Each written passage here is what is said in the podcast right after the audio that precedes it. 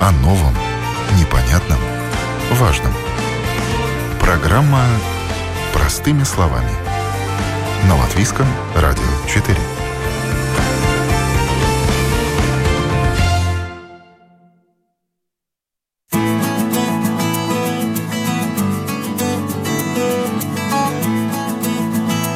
Здравствуйте, уважаемые радиослушатели. У микрофона Марина Талапина.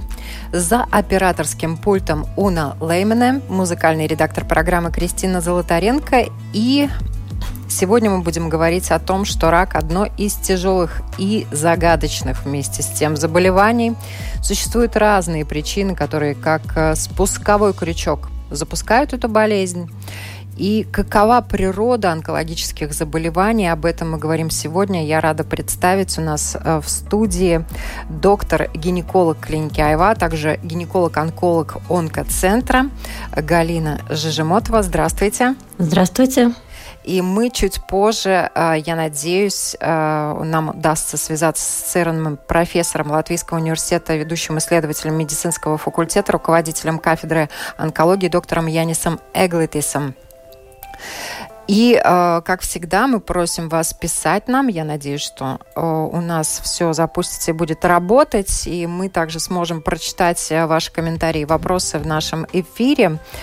И Рак, об этом много говорят, этого заболевания очень боятся. Если э, вспомнить, как родилось его название, спасибо Гиппократу, да, он, исследуя э, разрезав одну из опухолей, увидел, что а, она напоминает рак, поэтому ее назвал, э, собственно говоря, раком. И а, потом уже, конечно, э, появилось слово «канцер», да, которое в английском языке также означает рак.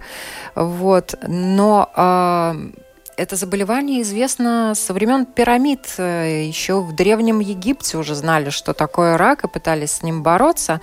Но, тем не менее, все равно это заболевание окутано как страхами, так и тайнами. И сегодня мы хоть чуть-чуть попробуем завесу тайн, которую можно снять, снять.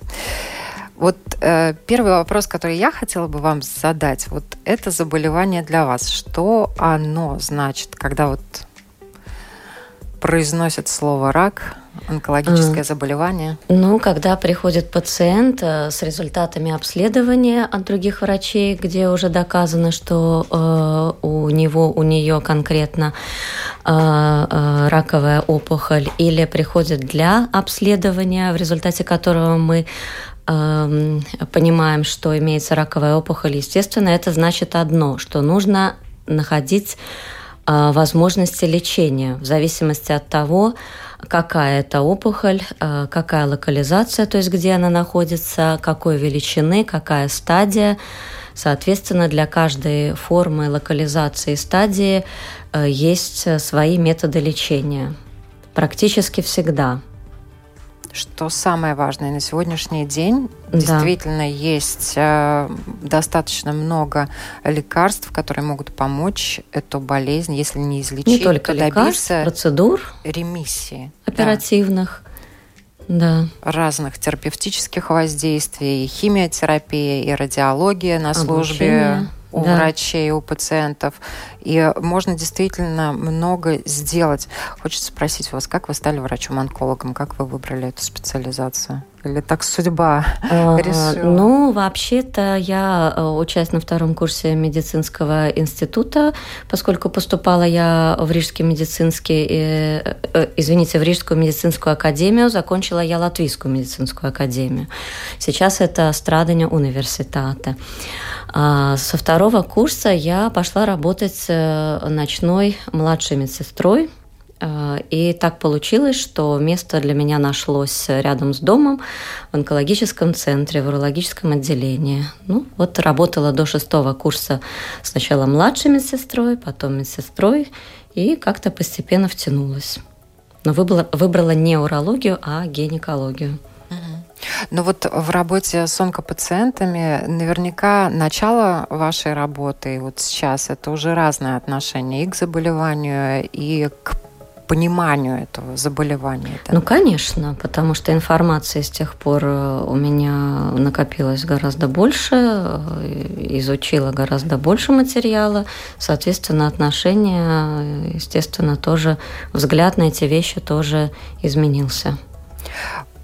Рак является второй из основных причин смерти в мире. Последние годы от онкологических заболеваний умирает порядка 10 миллионов человек ежегодно, и не говорить об этом нельзя. Мы несколько раз в год обязательно берем эти темы, разные стороны, э, разные акценты, и э, самих онкологических заболеваний тоже много, порядка 300. Они делятся на группы и так далее. Да.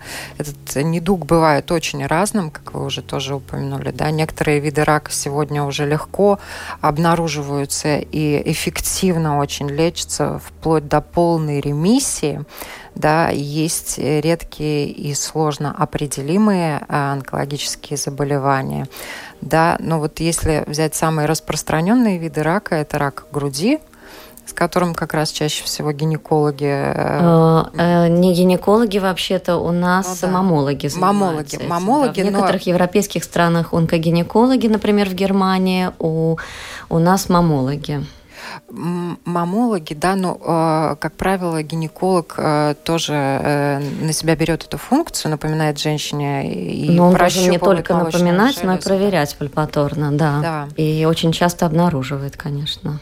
Да, также рак кожи, один из распространенных э, онкологических заболеваний, одно из распространенных. Э, рак предстательной железы, рак почки, рак щитовидной железы, лимфома, рак мочевого пузыря, лейкоз. И вот эти самые распространенные виды рака, они, конечно, действительно на сегодняшний день очень эффективно лечатся, если они были выявлены на ранних стадиях.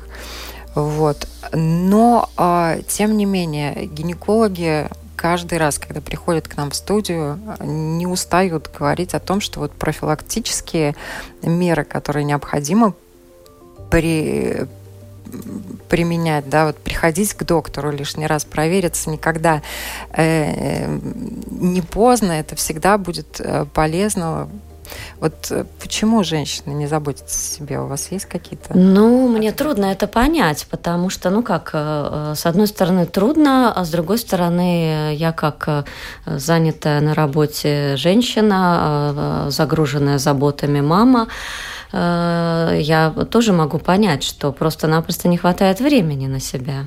Да? Но что я хочу сказать, что на самом деле не так уж много этого времени нужно можно найти раз в год э, час на то, чтобы посетить гинеколога. И э, можно это сделать и не только в рабочий день, и по субботам. И я лично тоже, кстати говоря, принимаю в субботу. А, так что, в принципе, э, главное тут желание. И ну, не нужно забывать о себе. Как психологи говорят, да, если мы хотим, чтобы нас любили другие, мы должны прежде всего любить себя. Да? Ну вот это, наверное, если мы хотим, чтобы жизнь нас любила, мы должны себя любить и не дать э, случиться с собой чему-то плохому.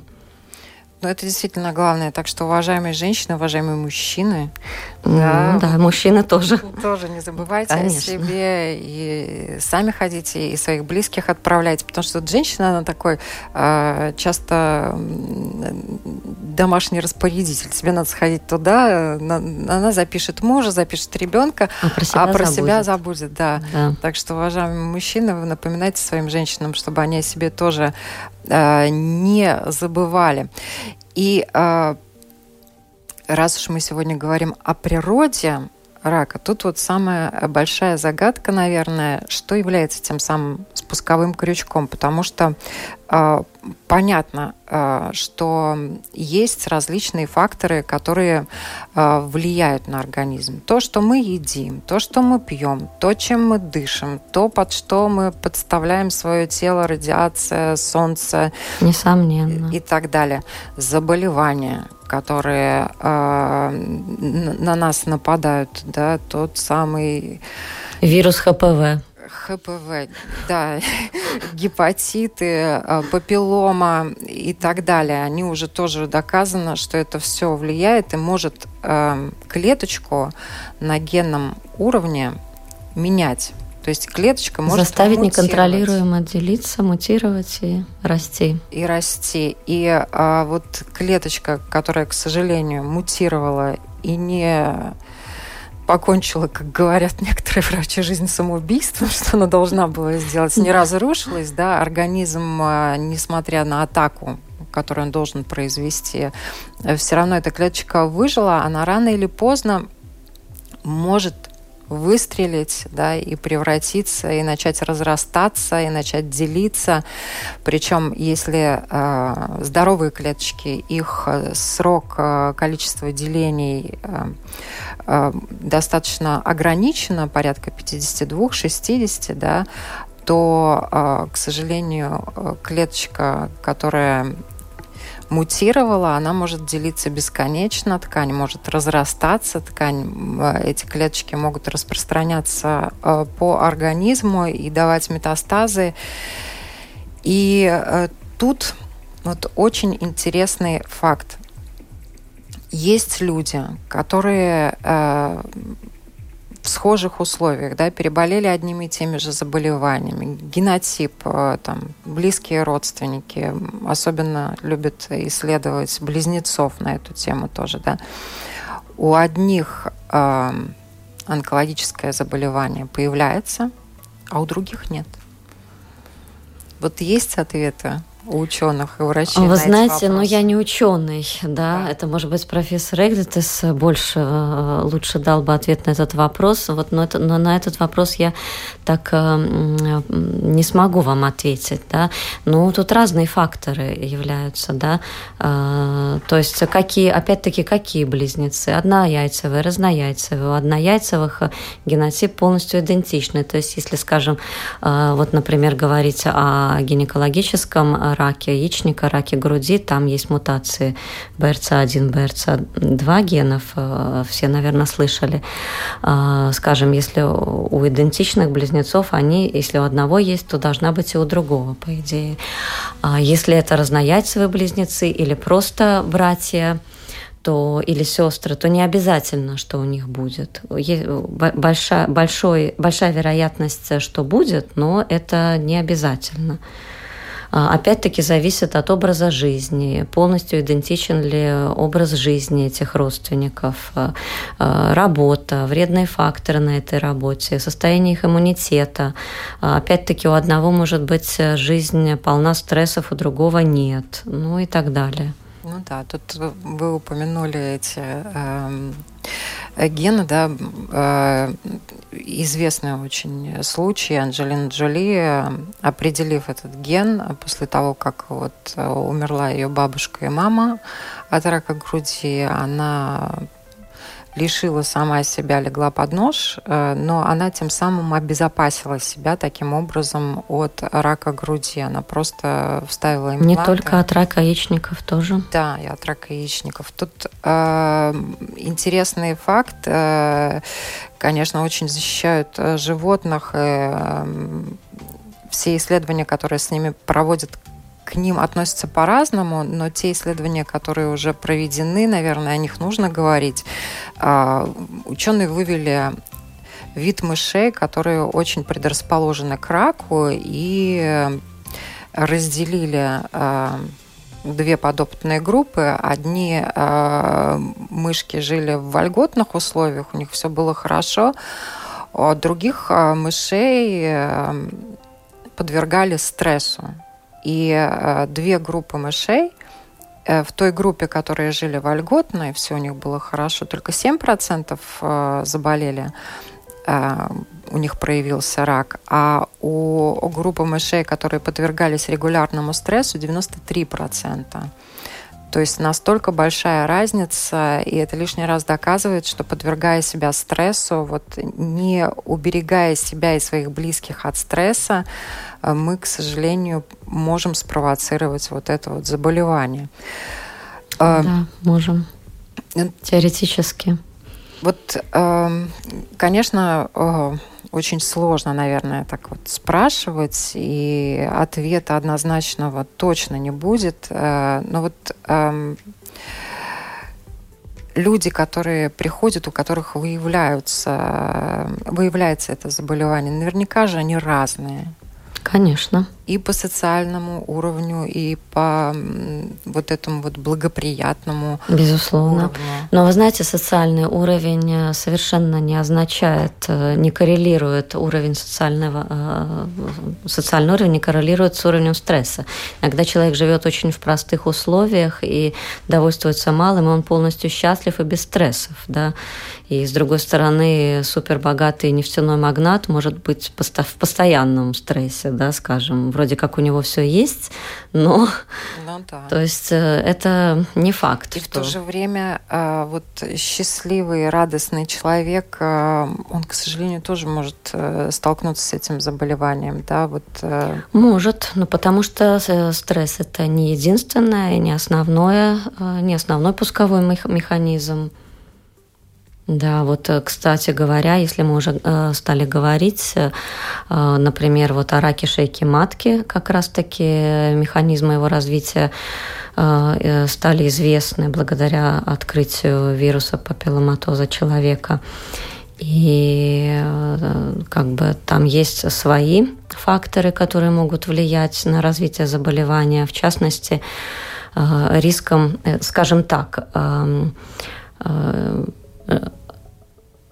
как говорится, наши мамы и бабушки, у которых э, был один муж на всю жизнь, а, они как раз-таки вот были подвержены очень мало риску развития рака шейки матки. И, к сожалению, сейчас, э, вот 20-21 век, сексуальная революция, свобода, к сожалению, она плохо влияет на этот момент, да, то есть чем больше э, половых партнеров имеет женщина или мужчина, тем больше риска получить этот вирус, соответственно, передать у мужчины этот вирус женщине, а у женщины э, может развиться рак шейки матки. Да, то, что касается рака предстательной железы, это тоже э, такая достаточно распространенная сейчас тема, которую очень легко исследовать. Да, и вот рак шейки матки тоже это э, делается, необходимо делать регулярный скрининг теста, да, да которые делаются верно. у нас за счет государства. Раз в три года раз в три года приходишь, делаешь и спокойно живешь следующие да. три года. Нет, э, не совсем так. Что касается рака шейки матки, ты спокойно живешь э, следующие три года, если он у тебя в норме. Но это не значит, что гинекологу достаточно ходить раз в три года. Бесспорно, да. Ну, скрининг делаешь раз да, в три года. Да, насчет рака шейки матки, да. Но на осмотр есть э, другие виды раков, такие как рак матки, рак яичника. Но рак яичника обнаружить вовремя, к сожалению, удается достаточно достаточно редко, потому что очень агрессивный. Э, рак, э, ну, основная его форма, наиболее часто встречающаяся. И человек даже, который ходит раз в три месяца, ну, редко такие попадаются, но чисто теоретически, если вы будете ходить раз в три месяца к гинекологу, вы тоже рискуете все-таки им заболеть. Но, по крайней мере, э, если, скажем, вы будете посещать каждый год то ну, гораздо больше вероятность э, поймать как говорится, на начальных стадиях, если суждено ему развиться у вас, чем если вы будете посещать раз в три года. А за три года рак яичника, например, может развиться очень сильно и стать уже в такой стадии, когда лечение не будет возможно.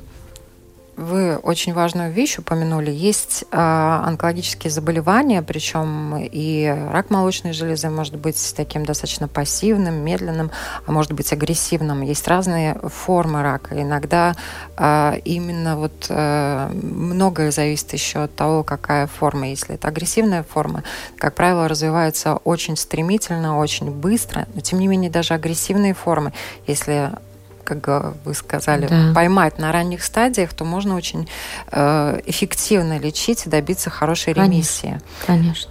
Э, вот э, хочется спросить вас, и потом мы созвонимся с профессором, я ему тоже задам этот вопрос. Вот в чем сложность этого вообще заболевания, онкологических заболеваний для врачей, для вас как для специалистов? А, ну, сложность, э, скажем, если это сложность, э, опять-таки, в виде, э, в распространении, если опухоль маленькая, ограниченная, без метастазов, то сложности не должно быть. Соответственно, если опухоль уже распространенная, там уже появляются свои сложности. Но сложность операции, которая применима при каждой конкретной опухоли, ну, тоже за уровень сложности может быть разным, но опять-таки для специалиста, который обученный, который, у которого опыт э, в проделывании таких операций сложности быть не должно. Вот Надежда а, хочет, надать, э, наверное, задать вопрос. Вы, пожалуйста, напишите, какой бы вы вопрос хотели э, задать специалисту. Мы обязательно его обозначим. И сейчас я попробую связаться с профессором Эглитисом. Раков а, как мы уже говорили, очень большое количество. Есть очень опасные виды рака. Это рак поджелудочной железы, рак печени, рак пищевода, рак э, легкого, трахеи и бронхов, рак желудка, рак кишечника. Яичника вот. тоже туда бы я поставила, рак яичника. Да, Конечно. И, и, да, и это опасно. И э, вот несмотря на то, что вы гинеколог, к вам приходят э, люди, и вы понимаете, что то и, и, и было бы хорошо сходить к онкологу, может быть, не по вашей специализации. А Конечно, а бывает такое, да. И я направляю их в таком случае. А вот Влад спрашивает, скажите, пожалуйста, сдал очень дорогой анализ ДНК и в Дженера покажет ли он реально эм, проблему с онкологией, если мать и отец умерли от рака? Зависит от какого рака. Я не генетик, я боюсь, что и э, вот Владу как мужчине, э, но не смогу ответить на этот вопрос. Сейчас я попробую связаться с профессором, да. может быть, он нам может подскажет. Быть. Да, но если э, сдали анализ ДНК, то, скорее всего, наверное. Здравствуйте, профессор. А, спасибо большое, э, что э, э, связались с нами сегодня. Вы нас слышите? Да, да, да, слышу. У нас э, сейчас на связи, уважаемые радиослушатели, э, ассоциированный профессор Латвийского университета, ведущий исследователь медицинского факультета, руководитель кафедры онкологии, доктор медицинских наук, хирург-онколог, химиотерапевт, мамолог, доктор Янис Эглитис. Еще раз здравствуйте. Доброе утро. Я знаю, что сегодня у вас с утра была операция, тем не менее вы уделили и нам э, внимание. Мы сегодня говорим о природе онкологических заболеваний. И вот э, хочется у вас узнать, первое, как вы стали врачом-онкологом? Это было такой персональный случай. Я потерял своего друга. 25 лет у него была саркома, и он как раз ушел, когда я заканчивал вуз. И, в принципе, там тогда мысль была такова, что надо что-то в этой среде делать чем сложность этого заболевания вот для вас, как для врача? Э, ну, есть много сложностей. Во-первых, это ну, довольно э, такой подробный разъясни, разъяснительный э, труд с пациентами, с их близкими. Но то, что я думаю, самое главное, у нас надо, э, ну, как бы Э, в обществе, чтобы пропала эта боязнь, что ну, диагноз рак – это смертельный приговор, что это все же хроническое заболевание. И основное то, что мы должны делать, это ну, регулярно все же себе более-менее э, контролировать, следить за собой, чтобы если эта болезнь не была, чтобы она была в ранней стадии, тогда эти шансы гораздо-гораздо лучше.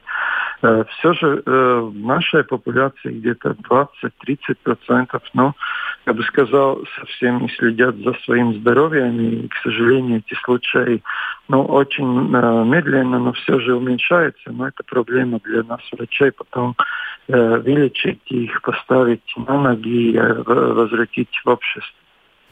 Вот Василий спрашивает, Латвия чемпион по онкологии в Европе. Почему? Стрессы, копченая пища, э, зажаренные на сковородке котлетки и оладьи. Что является причиной? Одной из главных, может быть. Ну, вообще это комплекс причин, как мы уже вначале сказали. Ну да, в принципе, если мы говорим вообще о онкологии, тогда ну, то, что есть врожденные опухоли, то, ну, я думаю, максимум 5-10%, где мы строго можем найти мутацию, и тогда, если мы знаем здорового индивидуума, не предлагаем какие-то профилактические меры, профилактические операции. Но ну, в основном это все же в течение жизни э, наши какие-то плохие ежедневные поступки, курение, малоподвижность, переедание. Э, и я думаю, в онкологии также важна очень психосоматика. Так что это все накапливается в течение какого-то времени, это все манифестируется. Ну, поэтому я думаю, что здесь тоже основной упор должен быть на молодое поколение, их обучивать разъяснять, э, чтобы все эти, ну, такие, которые есть стопроцентные факторы риска, чтобы они уменьшились, потому что если мы говорим о западном образе жизни, то при здоровом образе жизни, при ну, умеренном всем этим э, негативным э, каким-то нашим э, делам мы можем снизить заболеваемость где-то на 30-40%. Так что это очень важно. И нам э, наши э, радиослушатели задают вопросы. Это обоим врачам. У нас э, в студии также доктор, э, гинеколог, онколог э, Галина Сжимотова. Вот э, многие сейчас начали акцент уделять все-таки генетическим анализам, да, на уровне генетики обнаружить э, есть предрасположенность или нет, и уже непосредственно пытаться бороться, пытаться э, контролировать ситуацию. И вот Влад задал вопрос, скажите, пожалуйста, если сдал э, дорогой анализ ДНК, покажет ли он реально, есть предрасположенность или нет, мать и отец умерли от рака, да? А Олег задает вопрос, что сейчас существует тест на онкологию, э, пластмассовая ампула, заполненная жидкостью, вкручивается головка зонтом, окунается зонт э, в каловые массы и возвращается назад в ампулу. Этот тест, вот он для всех видов онкологии в организме, и какая у него вероятность обнаружения? Наверное, не для всех. Ну, я думаю, что этот последний тест я вообще не слышал. Как я говорил уже э, э предыдущее, тогда ну, где-то 5-10% мы с анализа крови можем доказать, что да, есть доминантный ген, который, возможно, будет будущим причиной онкологии. Но в основном э, генетика сейчас работает не, не так э, для такой профилактической диагностики, в основном для лечения. Я думаю, что это будущее. Пока ну, в рынке нету таких э, ну, очень чувствительных тестов, которые там именно все это может предположить. Но когда уже есть ситуации заболеваний, когда есть э, возвращение болезни, когда есть редкие опухоли, тогда ну, генетические тесты очень э, помогают именно на э, счет того, какое лекарство употребить, какой вид лечения употребить, и ну, это будет уже такая индивидуализированная терапия. На уровне профилактики только, ну, там то, что в себе доказал, это, да, врожденный рак, это в основном рак молочной железы, яичника, толстого кишечника, желудка, э, может быть немножко представителями железы поджелудочной железы. Но в других таких явных э, ну, сдвигов, чтобы мы могли рекомендовать вот тест для всех, ну, в принципе, нет.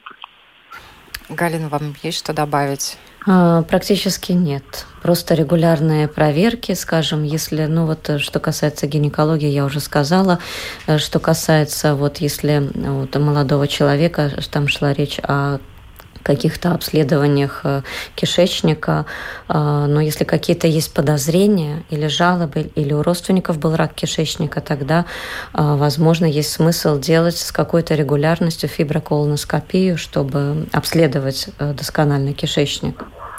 Ну да, кстати, вот этот, э, эта диагностика помогла в свое время э, хирургу-онкологу Андрею Павленко обнаружить э, у него рак желудка.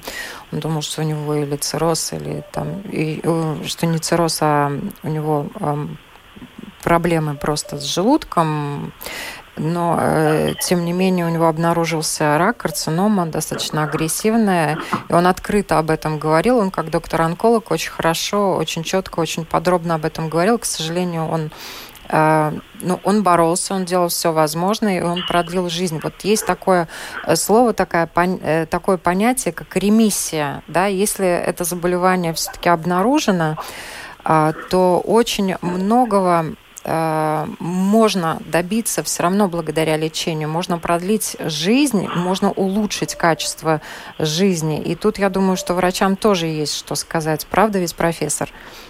Ну, по поводу лечения, да, это основное, то, что мы хотим достичь, э, это ну, полное устранение опухолей, сделать какие-то, если надо, профилактические системные мероприятия, либо это химиотерапия, либо это гормональная терапия, либо это лучевая терапия. Но все же, да, это упор должен быть на раннюю диагностику. Если мы смотрим на, смотрим на рак желудка и рак э, пищевода, тогда самая большая заболеваемость это Япония и э, Южная Корея. Но они внедрили этот э, эндоскопический скрининг уже давно. У них, в принципе, все эти опухоли, которые они находят, э, в пределах 70-80% это первая стадия или предраковое состояние. В таких ситуациях они могут стопроцентно вылечить. Если мы говорим о раке желудка в Латвии, да, у нас где-то 600 случаев за год – основном это третья стадия, четвертая. Ранняя диагностика, в принципе, это ну, такая неожиданная. Или делалось какие-то дополнительные обследования, просто нашлось, или есть какие-то ну, небольшие жалобы, и все же сделалась эта гастроскопия. Но надо ли в Латвии тоже делать скрининг, скажем, э, верхнего э, тракта пищеварения? Наверное, нет, но колоноскопический, но скрининг, скорее всего, нам надо будет улучшить, потому что э, рак толстой кишки и прямой кишки у нас номер один, это больше, э, чем тысяча случаев каждый год, и, в принципе, основное 60% это третья и четвертая стадии. Вот Светлана спрашивает, скажите, хиперпластикс полипс э, в кишечнике – это начальный рак, и что с этим делать? Ну, это как бы считается предраковое состояние, поэтому если в семье есть такие случаи, где был рак кишечника, желудка, все же рекомендуется сделать это эндоскопическое, либо это гастроскопическое, либо это колоноскопическое обследование как минимум 5 лет раньше, чем заболел э, кто-то в семье. А, вот а, Татьяна спрашивает, информация о том, что история с Анджелиной Джоли а, рекламный трюк. Ну, вот как вы можете прокомментировать ну, я это? бы сказал да и нет, э, потому что эти проценты тоже меняются, и э, подход к этим врожденным мутациям по поводу рака молочной железы яичника тоже в мире есть по-разному. Разных государствах. В Америке, да, они очень активно делают профилактические операции.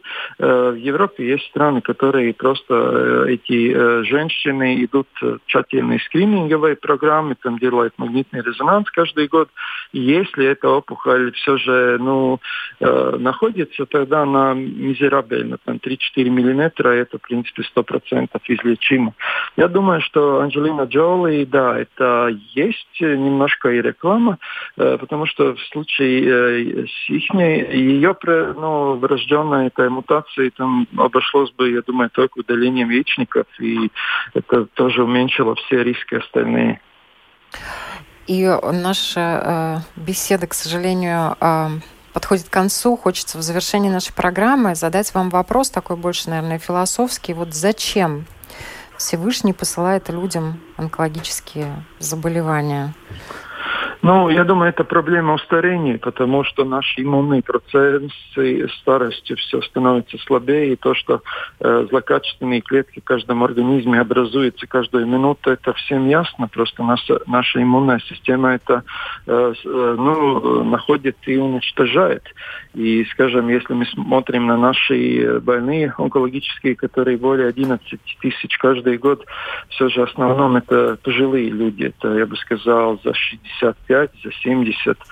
Так что это, ну, в течение жизни эти процессы ухудшаются. Конечно, стрессы, хронические заболевания, какие-то, ну, нарушения, то, что мы кушаем, пьем и другое делаем, это тоже всего это немножко меняет. И поэтому я думаю, что это такой процесс есть. И то, что э, эпидемиологи думают, что до, до 2030 года э, ну, э, популяция онкологических больных э, возрастет э, где-то на, на 70%, потому что люди живут дольше, мы э, можем лучше лечить. И, конечно, меняется то, что мы кушаем, то, что мы дышим и все остальное.